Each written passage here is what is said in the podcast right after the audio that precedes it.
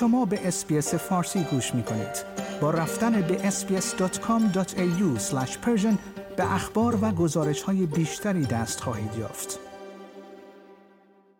سازمان حقوق بشر ایران گزارش شده که تعداد کشته شدگان شناسایی شده در اعتراضات سراسری به دست کم 304 نفر از جمله 41 کودک و 24 زن افزایش یافته است. اما تعداد گزارش هایی که این سازمان دریافت کرده و هنوز موفق به تایید آنها نشده بسیار بیشتر است. به گفته سازمان حقوق بشر ایران کشته شدگان از 22 استان مختلف گزارش شدند و بیشترین کشته شده ها از استان سیستان و بلوچستان بوده است.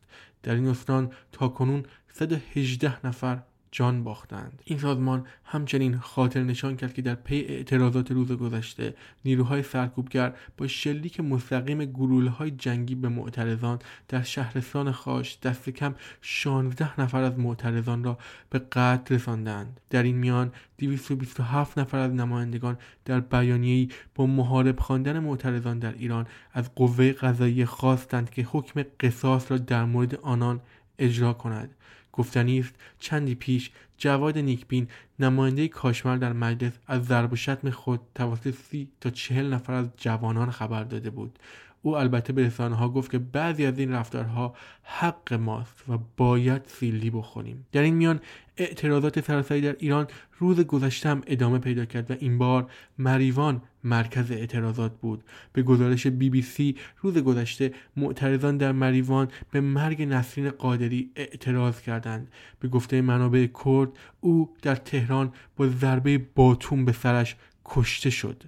ویدیوهای منتشر شده صدای تیراندازی و شعار و انفجار بمب صوتی را در شامگاه یکشنبه در مریوان نشان می‌دهند. خبرگزاری دولت ایرنا هم این اعتراضات را تایید کرده و نوشته که افراد در برخی از خیابانها و محلات شهر به خیابانها آمده و شعار دادند در تهران هم در محله های نازی آباد، ستارخان، حفظ مردم تجمع کرده و شعار کردستان زاهدان چشم و چراغ ایران سر دادند. غرب تهران نیز شامگاه یکشنبه شاهد خیزش انقلابی مردم علیه رژیم جمهوری اسلامی بود و مردم با تجمع در صادقیه شعار مرگ بر دیکتاتور سر دادند.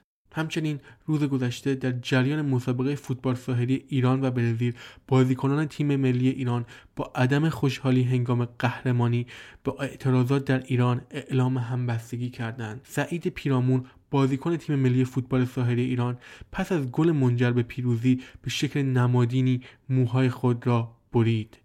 پیش از این هم بازیکنان تیم ملی فوتبال ساحلی ایران با عدم همخوانی سرود ملی اعتراض خود را نسبت به وضعیت کنونی در ایران نشان داده بودند.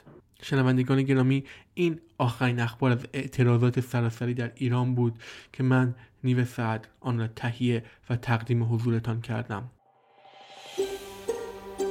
آیا می خواهید به مطالب بیشتری مانند این گزارش گوش کنید؟